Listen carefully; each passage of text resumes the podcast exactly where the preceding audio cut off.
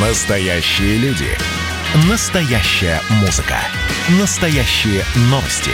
Радио «Комсомольская правда». Радио про настоящее.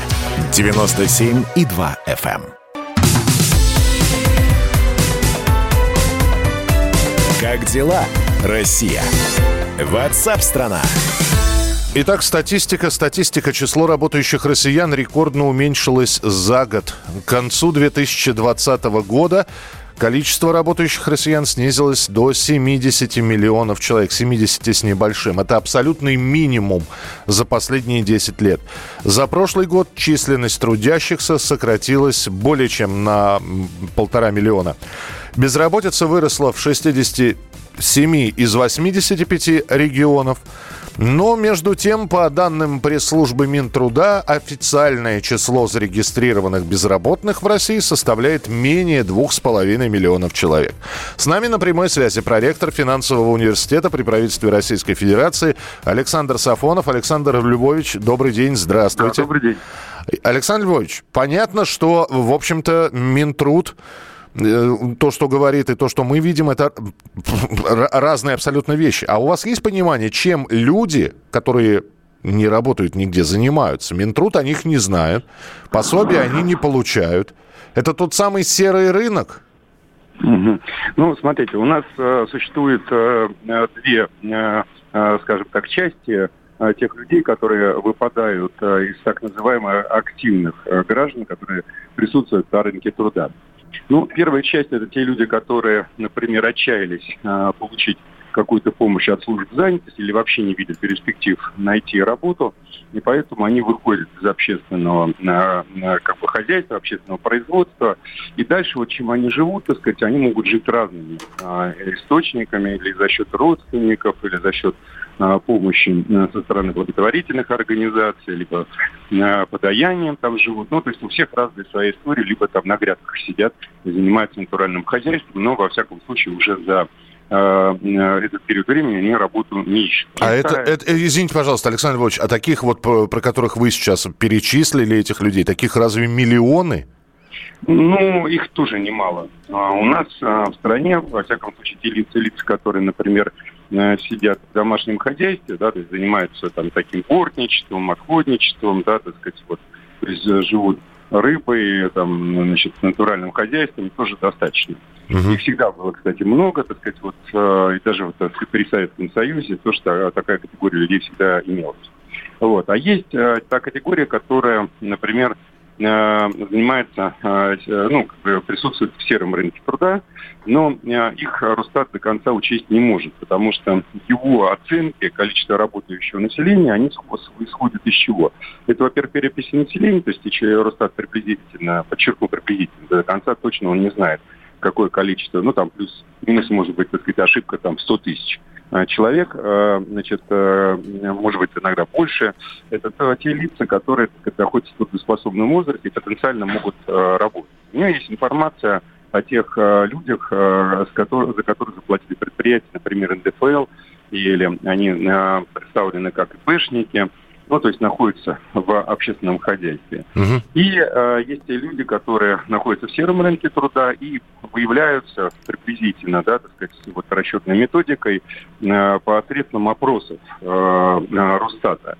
Значит, вот э, в данном случае здесь э, определенная категория людей может быть не учтена. Росстатом, например, э, э, в 2020 году Росстат э, в основном, так сказать, все свои оценки по методологии МОД о количестве занятых в экономике проводил в рамках телефонных опросов. А, Понятно, что... э, Выбор, выборка, да, мы, мы понимаем, Да, что не, не- да. кто, Да, кто, поэт- кто попадал, ага. Да, да, да. Поэтому надо, в принципе, так сказать, наверное, подождать э, э, вот, налаживания статистического учета в 2021 году, э, в том числе, так сказать, проведение там частичной переписи, и тогда станет все более-менее ясно. Ну, будем наблюдать. Спасибо большое, Александр Львович, Спасибо. за комментарий. Александр Сафонов, Спасибо. проректор финансового университета при правительстве Российской Федерации. Я э, параллельно, вот слушая нашего эксперта, читаю ваше сообщение. Э, Пора вводить в действие 25 миллионов обещанных рабочих мест. Спасибо. Э, Здравствуйте. Из бюджета поплатить по старости в 67 лет всем 20-30 тысяч рублей пенсионный фонд разогнать. Понятно. Пока существует частная собственность, нам не удастся избежать о моральной эксплуатации человека человеком дикого неравенства. Понятно. По пенсии надо сначала стабилизировать рубль. Сейчас гонки добавляют пенсии, пособия. Тут же цены и тарифы растут. Почему не изучать и не применять опыт Германии, где с пенсиями и пособиями, как мне кажется, все хорошо. Э, ну, давайте про безработных. Вот вы говорите 25 миллионов рабочих мест. При этом я сейчас... Э, у нас периодически появляется в эфире, например, представитель э, такого сайта Superjob, сайт работы, вакансий и так далее. Есть служба занятости, государственная служба занятости. Да, они предлагают не самые высокооплачиваемые вакансии, но вакансии есть. Другой вопрос. Люди не идут работать.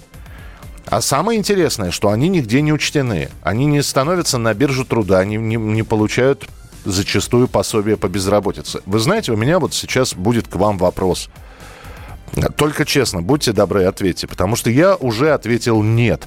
И опрос мы проводим, я напоминаю, я задаю вопрос, а вы на наш номер 8967 200 ровно 9702 присылаете либо да, либо нет.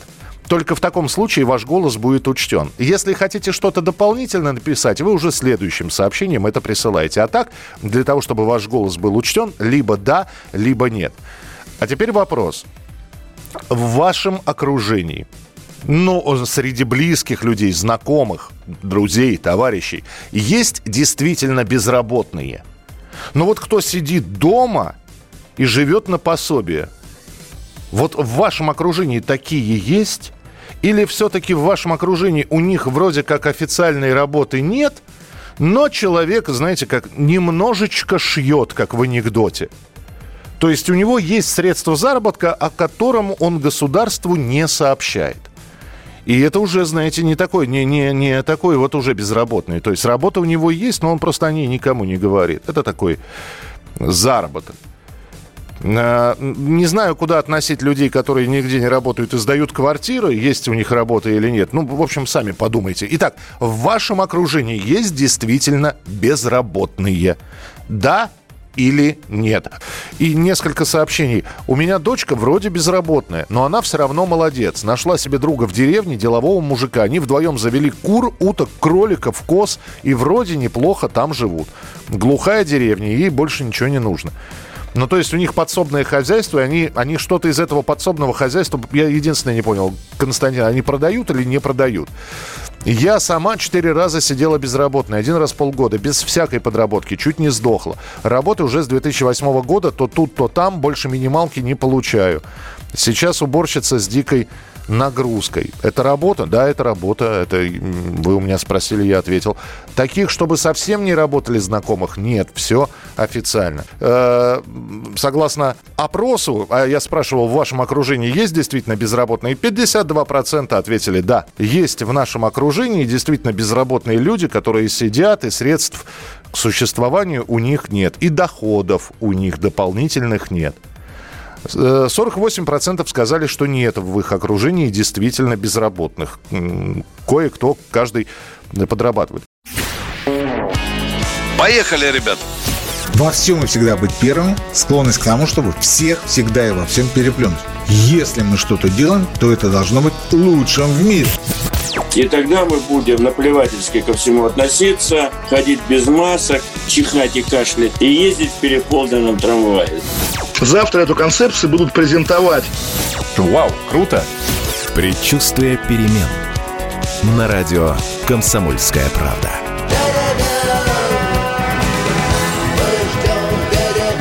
Генерал таким свинцовым взглядом посмотрел на место. Виктор, у вас идиоты есть в России? Я говорю, есть. Так вот они есть и у нас. Переживем.